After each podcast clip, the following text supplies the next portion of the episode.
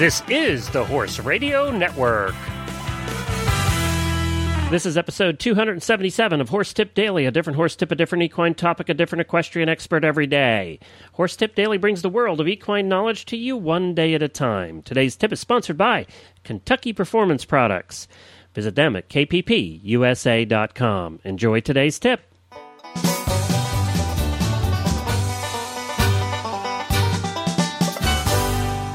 Howdy, everybody. Glenn the Geek back with you from Lexington, Kentucky, and you're listening to Horse Tip Daily. Well, that music just makes me want to say howdy every time. Well, we have a new expert with us today, someone that my wife and I have admired for many years, and I'm thrilled to have on the show with us doing tips here at Horse Tip Daily. Her name is Shawna Karrasch and we know her as the clicker lady. You know, many years ago, Shauna started a training method called on target training, which my wife and I have used throughout the years.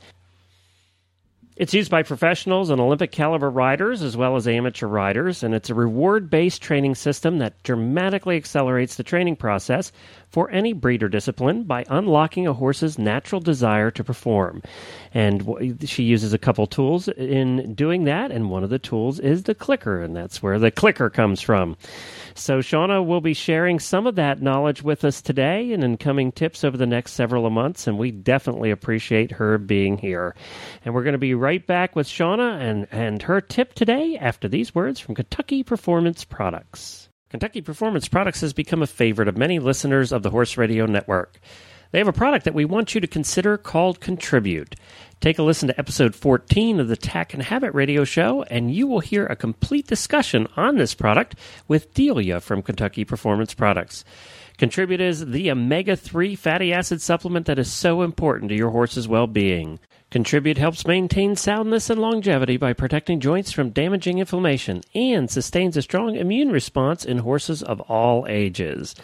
Learn all about omega 3 and 6 fatty acids and why they are so important by listening in at tackandhabit.com, episode 14, or go to kppusa.com for more information. That's kppusa.com. Well, hi, Shawna, and welcome to Horse Tip Daily. It's good to have you on. Oh, thank you. It is so nice to be here. You know, it's funny because you were one of the first guests I ever interviewed when I started podcasting years and years and years ago.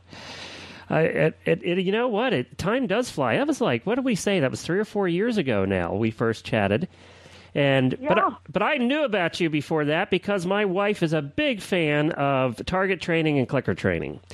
Uh, she she's a huge fan. You know, she had she had your your stuff, and she she studied it, and she she still uses it to this day with our new quarter horse. So um, I'm so excited to get you on. Well, you know, it's great to be here. And I just, I didn't even realize that it was one of your first shows when we first did that. Oh, yeah. It is great. it was awesome. We were pretty bad. Um, no, no, not at all. Yeah, I didn't even know. now tell tell everybody a little bit about you and what you do and your program. Okay, I um I started animal training actually with marine mammals. So I first started learning about animal behavior when I was at SeaWorld in San Diego. And that was back in 1984. I started there, and I was there for 10 years. And it was Now, uh, what was after I was what would you do at SeaWorld? Okay, I um, that's a good question. I actually trained the marine mammals, so the killer whales, dolphins, sea lions, walruses, and otters. I trained them to do the shows. I did the shows with them. So yes, I flew off the nose of the killer whale. Oh wow, you did you got to do the cool job. I yeah, I did all of that, and then we also did a lot of husbandry behaviors. You know, it's things you don't necessarily see when you're at the show, and you prepare. You know, you, you do all kinds of elements to maintain the animals. So, so that's what I did. I heard that too. Now this is a little off topic, but I'm known for that. Um, I heard too that that's a tough job to get. You have to go through some rigorous auditioning with the swimming and and all of that stuff. Is that right? Yeah, it is. You have a um, if it you have an interview first. You know, we got to kind of rule figure out if Well, they want smiley, bubbly people too. So they they do want smiley bubble people when the whole world falls apart and you're still on stage you need to keep going but the um so yeah so you do the interview process and then you do um you do a swim test and a microphone test and you need to be a certified scuba diver. And and there is a lot of competition. There's a lot of people that would love the job and and you need some perseverance you know? So it's uh, it's very very rewarding. It's a it's a job that takes a lot of patience and a lot of hard work because you you know you, everybody tends to see the show part, right? So it looks kind of glamorous and fun, and look, you just swim all day. But there's a lot of work to it. You know, it's really a lot of work behind the scenes, and and I think it's totally rewarding, awesome work. But it is um it, it's a lot more than people quite recognize, and it and it is. People often ask too if it's um more biology, you know, thinking marine biology, but actually what we apply mostly is um, is psychology. Would be you know the biggest thing that we're applying when we're doing the job. Well, that makes so, sense. I mean, it, it really it's like training any other animal, really, isn't it? Yeah, it, it it it actually is. It's using positive reinforcement, which is a little different than some of the you know the work that is typically done with horses, but it is um it is it is all just the same. And actually, the truth be known, it's behavioral psychology, not animal behavior. It's just across the board. You know, we, we all are learning with the same techniques, just we have different factors that come into play with people versus animals. Well, isn't that cool? I mean, you know, that, if a little girl doesn't want to grow up to do something with horses, that's the other job, if they've ever gone to SeaWorld, that they want. Yeah, and it is so true. And and you would hear two schools of thought: the ones that wanted to train dolphins and one that train killer whales. but they uh they're a lot of a lot of little children, you know, just you would be their idol and signed all crafts and you know did all that kind of stuff. So, so of of any of the mammals that you dealt with, what, what did you have a favorite? The dolphins, the killer whales, the seals, any of them? You know, I think there's a couple that um I love the Commerson dolphins because nobody'd really trained them, and they're really flighty, and it was it was a challenge to to get to know them. They're little tiny black and white dolphins, and that was really uh, a rewarding prospect. I loved working. Our first successful birth in San Diego was a killer whale um, named Orkid, and I loved working with her. You know, it just I was there the day she was born, and and she was really I loved working with her and and she kind of just taught you so much, you know, because to see how she thought and stuff, you know, and she was just she was different. She was a delight. But I really liked working with the sea lions. You know, sea lions you have a lot of places you could go take them and do things and they were you know they were and frankly I think sea lions and horses are a lot alike. To me I think they're it's feels Is that the right? same to me. Yeah, they kind of have they have a little bit of um flightiness, you know, they want to kind of go away, you have to build the trust and it just to me, and because you we do things that are similar to putting them in a trailer, we put them on a golf cart and have to take them places. The only thing is they could jump off at any point in time. At least the horses can't drop out of the trailer somewhere along the road. But anyway, uh, so it was just it was, and you could take the sea lions to different places. You know, which horses we take to different places and have to teach them about you know building their confidence. So so I really liked working with sea lions because you you got to do a lot personally with them. You know, it was like a dolphin or a killer whale. It takes the whole group is part of training something. With a sea lion, you know, you really kind of could train a behavior all by yourself, and that to me had uh, w- was pretty cool. So cool. So yeah, so it it was great. Yeah, so it's hard to pinpoint one. You know, I, I can't say just one over the other. Huh. And you got to get used to the honking with the sea lions, though. They they can be loud. yes, it is a you know, and and sometimes like it, you'd be in the area and you'd answer the phone and, and they'd all be barking. We, we didn't really call it honking. Oh, yeah, yeah, okay, sorry. but they'd be barking. You're trying to answer the phone. You hear the oh oh oh, you yeah. know, in the back. But it, it, that is a much noisier area, we'll say. All right, so that's that led you to horses. So continue the story from there. Okay, so then I um I went and I saw a Grand Prix one day and it was uh, the people who own SeaWorld. It was Elizabeth Busch Burke Anheuser Busch, and she gave um, some of his trainers tickets to see Grand Prix. And I went and saw it, show jumping, and I just loved it. And I just thought that's what I want to do. I think that is awesome. And I, I didn't realize. I, so then I looked into how horses are trained. And this was back in '92, and I realized horses weren't trained with anything we used with the marine mammals by and large we didn't. I mean, I I, I even remember thinking, why do horses do anything for you? Because all I knew was the true positive reinforcement. And so then I um started with um I met somebody who was uh, I would marry, but then later divorced, unfortunately. And um, that's Vincent Karrasch, and he was a Grand Prix show jumper. And I went with um, we got together with John and Beezie Madden, who is an Olympic gold medalist. Beezie is with show jumping, and moved to their barn. He found out what we were kind of doing, and he loved the prospect of it, and he invited us to move to his barn. So we went there, and actually, it was kind of my lab time where I figured out how much of the positive reinforcement, how much of traditional horse training, and how to put them all together. And so that's where it started. And then I realized it's not just for Grand Prix show jumping, it's for everything under the sun, you know, anything. You can train your horse to do anything, truly. anything they're physically capable of doing.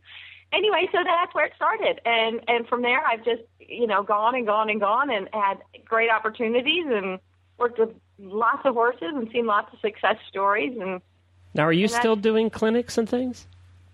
Yes, I am doing clinics and things. I kind of had a time where I was kind of just going through some life growing and changing. You know, it, it was after the divorce, and it was just a tough time for me. Uh, On, and and I really had to grow through through some things. So I kind of let things go then, and it, and it was a tough time. But now things are back and better than ever, and I'm just in the best place I've ever been in my life. And so now I'm getting the business really kind of wrapped up again.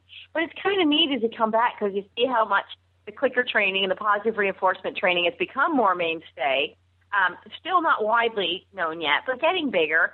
And then it it just is. Uh, I'm just in such a, a good, a different place now. You know that it's just getting back to it. And so it's really been great. It's really been fun to hear the stories, the success stories from people, and and so now, yep, so I'm back doing it all. Well, good, good. And we'll, we'll, give the website address and everything here at the end. And of course, we'll have a, a bio section for you on the website at horsetipdaily.com and links to your website so we'll do all of that as well. But okay, so how are we going to help people today? Well, you know, I have kind of a number of things. Some of my behavior tips are um, actually more behavior tips than than you know, it's training tips, things to keep in mind. And and so um, the first one I kind of wanted to talk about today is um, it, is it's about positive and, and negative reinforcement and what those two actually are because there's a lot of um, I find there's a lot of unknown or misconceptions about about what those those two things actually are. So I kind of thought I'd talk about that because I think the more people know, the better they're going to be when they interact with their horse and and to keep things in mind. So okay. that's kind of where I want to start today. All right, let's do so, that one today. Okay, perfect. So today I am okay. So let's first talk about positive reinforcement and and I want to tell everybody too the training tips or the uh, the training principles that I use as part of positive reinforcement or the on target training, which is my business, is um, they're proven principles. These aren't theories. These aren't these are proven principles, and there's volumes and textbooks written about it. But the hard part is it is in such muddled terms, you know, because it's just so technical that it's hard to put into everyday practical application. So, um, so that's what I have focused on is breaking it down and getting it, um, breaking it down and having it be, uh, so it's layman friendly, you know, so everybody right. can understand. So even I can get it. The horse, yeah. if a horse husband can get it, then anybody can get it. exactly. And so, uh, and I've even had husbands that were not horse people read my book and and I've heard stories people saying he wouldn't put it down. so apparently, it, it, does apply and is interesting to the non well, you know, as well. My wife has also proved that you can train a husband through positive uh, uh, reinforcement, especially with food. We, we, we can be trained. and that's awesome. I love to see her taking those principles. I took her clicker away. come with that. That's funny.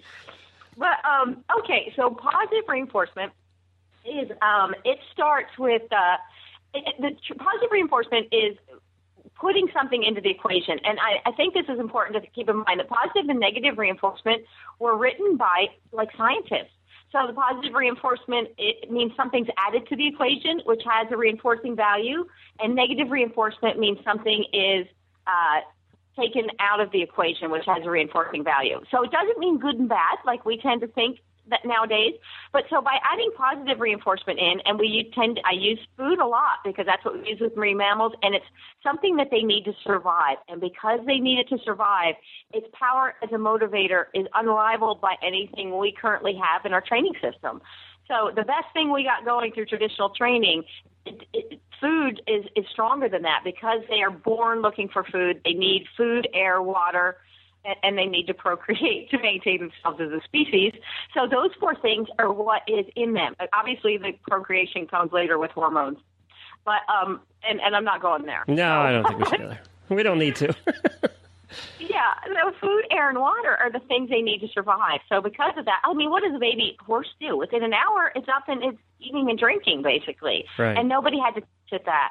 So the trick is how do you use positive reinforcement to turn it into a working behavior and and that's the that's really important. So but it's also very very important. So ne- positive reinforcement means something's added to the equation which has a reinforcing value and not our perception of reinforcement but the horse's perception. And that i think a lot of people get muddled there. We think because we feel good about it you know a pat on the neck is great but it's not going to really push them to another level. Like you know free jumping. You know i haven't seen one horse jump, uh, you know, a three six jump on their own with no shoot, no lunge line, just a jump in the middle of a big arena for a pat on the neck. But I have seen them do it over and over eh, with food reinforcement to make that choice.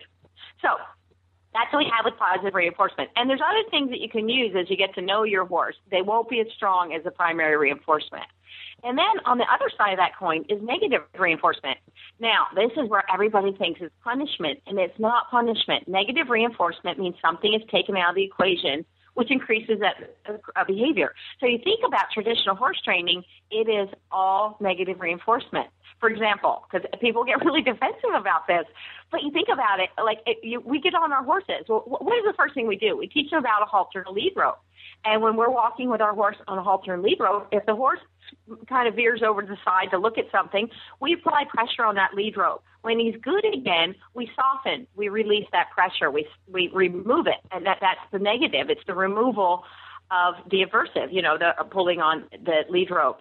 And the same thing if you think about a bit. When we put a bit in reins and we're riding our horses, when we want them to slow down, we pull on the, the bit via the reins and that applies pressure. When they're good, we soften, we remove that pressure. What they're working for is the removal of that pressure. Again, that's negative reinforcement because it's been taken, something's taken out of the equation, which is the pressure.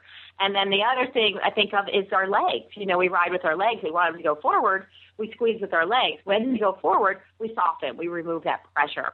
So those are all uh, all tools of removal reinforcement. I actually turn I changed when I do clinics. I don't use the term negative reinforcement. I was going to say because that's completely different than what I w- would think of for as negative reinforcement. Exactly, and that's the problem. And and I'm going from a textbook. This is how it was written: positive and negative were added and taken away, not positive. I mean, it makes sense after you explain it. You know. Yeah. And so, that, and I, and that's like in clinics. I can be two hours into a clinic, and somebody's gone, "Oh no, I don't use negative reinforcement. So I kind of change the terms because it just gets people's dander up, you know. So I use the term um, reward and removal reinforcement because I think it generates a better picture in our head. Yeah, it, make, in, it makes more sense for me mentally, and I think I think negative is just a bad word. Uh, you know, it it, yeah. it, it automatically puts people on on the defensive. So right, and yeah. it's not and it wasn't written as a bad word, but as we've come to think of it, we think it means punishment, and it does not mean punishment. Punishment is a different thing, actually. Now, the tricky part is some people can can use the negative removal reinforcement too sharply, and then we can move into the point of punishment. But but negative reinforcement, the horse actually has control over, as long as they do something, we do something. So it's not a bad term. So it is what traditional horse training is about. And I do use the removal reinforcement. We'll use that term since it kind of sits well with people. And um, it, you know, I ride with the, I ride with my legs, I ride with my feet, I ride with my hands. I use all the tools.